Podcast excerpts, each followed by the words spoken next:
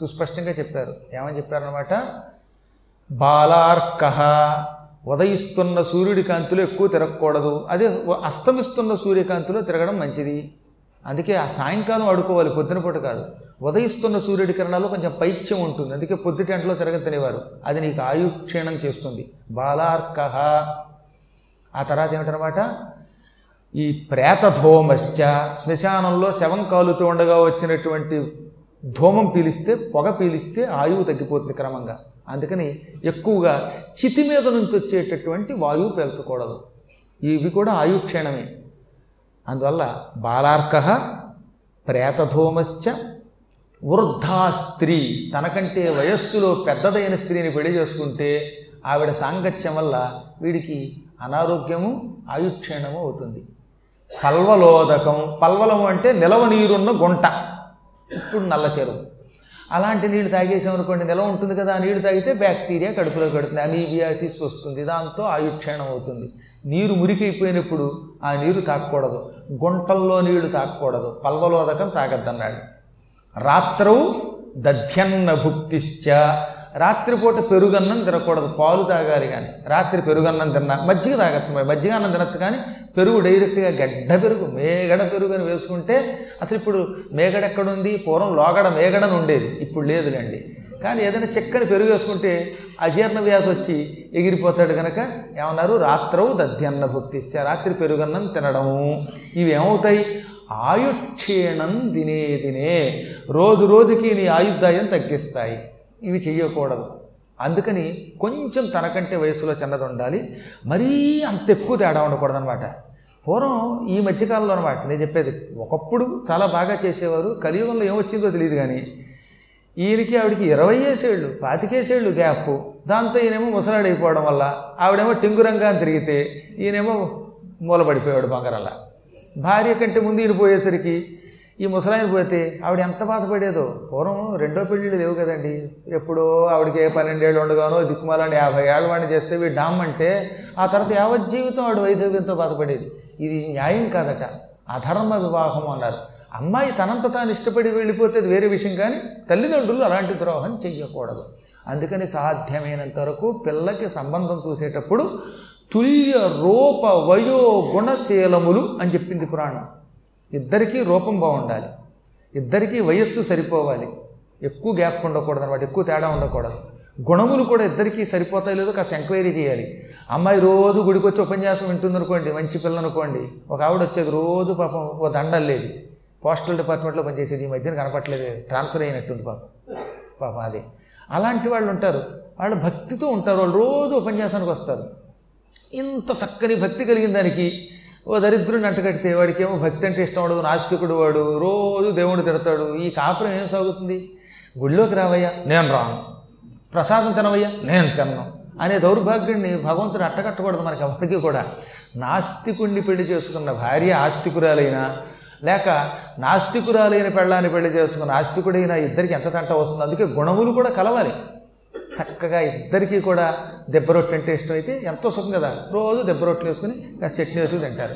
నాకు ఇడ్లీయే వాళ్ళ వాడు నాకు దెబ్బ రొట్టె అని ఈవిడంటే ఇక రోజు దెబ్బలాటే. దెబ్బ రొట్టె పోయే. దెబ్బలాట మిగులుతుంది అందుకని ఎంత బాగా చెప్పారండి మన పురాణాల్లో. తుల్య రూప వయో గుణ శీలములు ఉండాలట. ఈ మూడు అమానంతంగా కలిసి ఉండాలి వాళ్ళలో. అప్పుడు ఆ పెళ్ళి సార్థకమవుతుంది. లేకపోతే ప్రమాదం అవుతుంది అన్నారన్నమాట.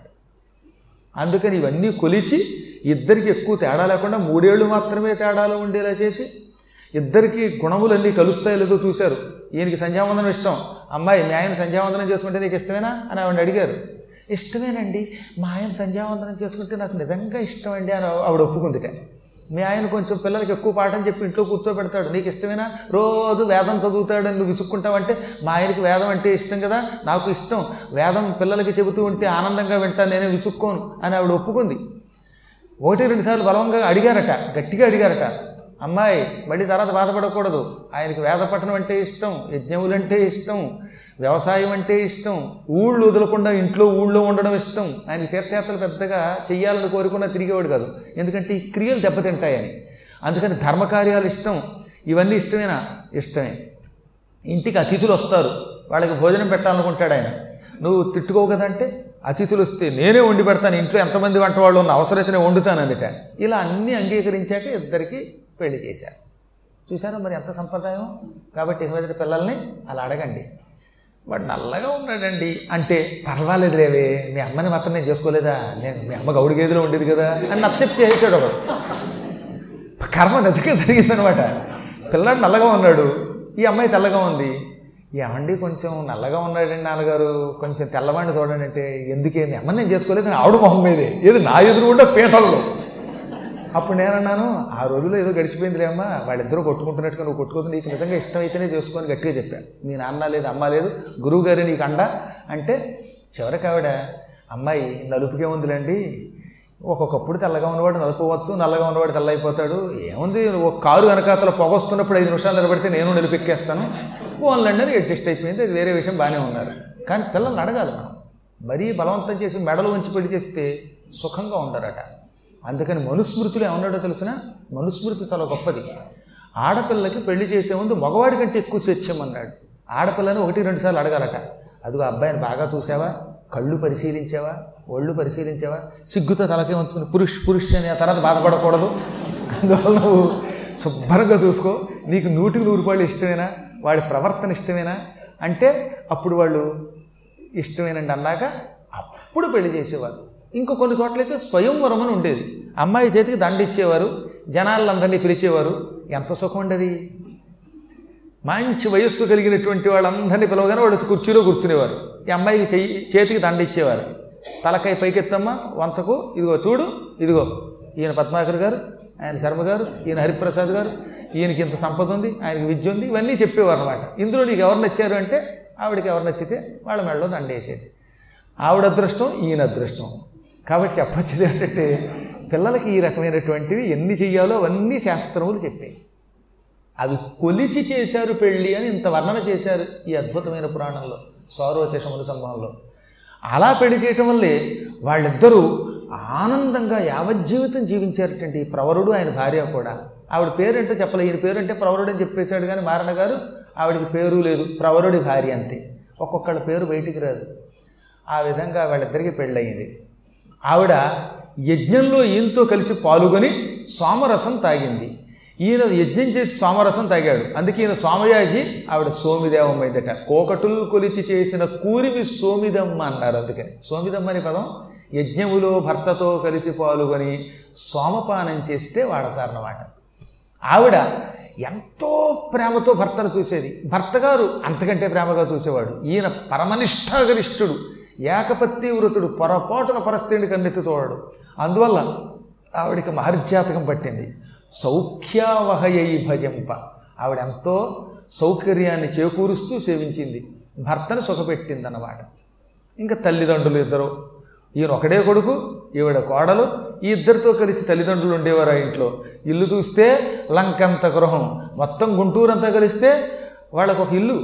అంత విశాల గృహం. ఎన్ని గదులు ఎంత దాసదాసీ జనం ఎన్ని గోవులు ఎంత సంపదంతో లెక్కలేదు. ఆయన నిజం చెప్పాలంటే కుబేరుడు కప్పిచ్చే డబ్బును పట్టండి ఆయన ఆ రోజుల్లో. అంత ఐశ్వర్యవంతుడు. అందుకని కుటుంబం హాయిగా సాగింది. తల్లిదండ్రులు ఇద్దరిని వీళ్ళు రోజు సేవించేవారు. ఈ కొడుకు కోడలు వచ్చి తల్లిదండ్రులు ఆసనం మీద కూర్చోబెట్టేవారు. వాళ్ళ కాళ్ళు కడిగేవారు. ఆ కాళ్ళుని కడిగిన నీళ్ళు నెత్తిమీద చదువుకునేవారు. వాళ్ళని దేవుళ్ళను పూజించినట్టు పూజించేవారు. తల్లిదండ్రులను పూజించే వాళ్ళకి ఆస్తి పోతుందా? పొరపాటున పోదా? మన ఆస్తి పోతుందంటే మనలో లోపం ఉందని అర్థం. ఎక్కడో మనం పాపం చేసాం డామ్ డామ్ అంటోంది. ఇప్పుడు ఆ పాపం పోవాలి. దానికి గురు సేవ తల్లిదండ్రుల సేవ చేయాలి. ఈ మహానుభావుడు నిత్యం తన భార్యతో కలిసి తల్లిని తండ్రిని పూజించేవాట తల్లిదండ్రులు కూడి దేవియున్ దేవరవోలి నుండి ఇలుదీర్పగా కాపురముప్పువానికి ఈ విధంగా తల్లిదండ్రులు సేవిస్తూ ఈ ఇద్దరు దేవి దేవర. అంటే వీడు అమ్మవారు ఆయన అయ్యవారులాగా పార్వతీ పరమేశ్వరులా బ్రతికారట. అంత బాగా చెప్పాడు అక్కడ.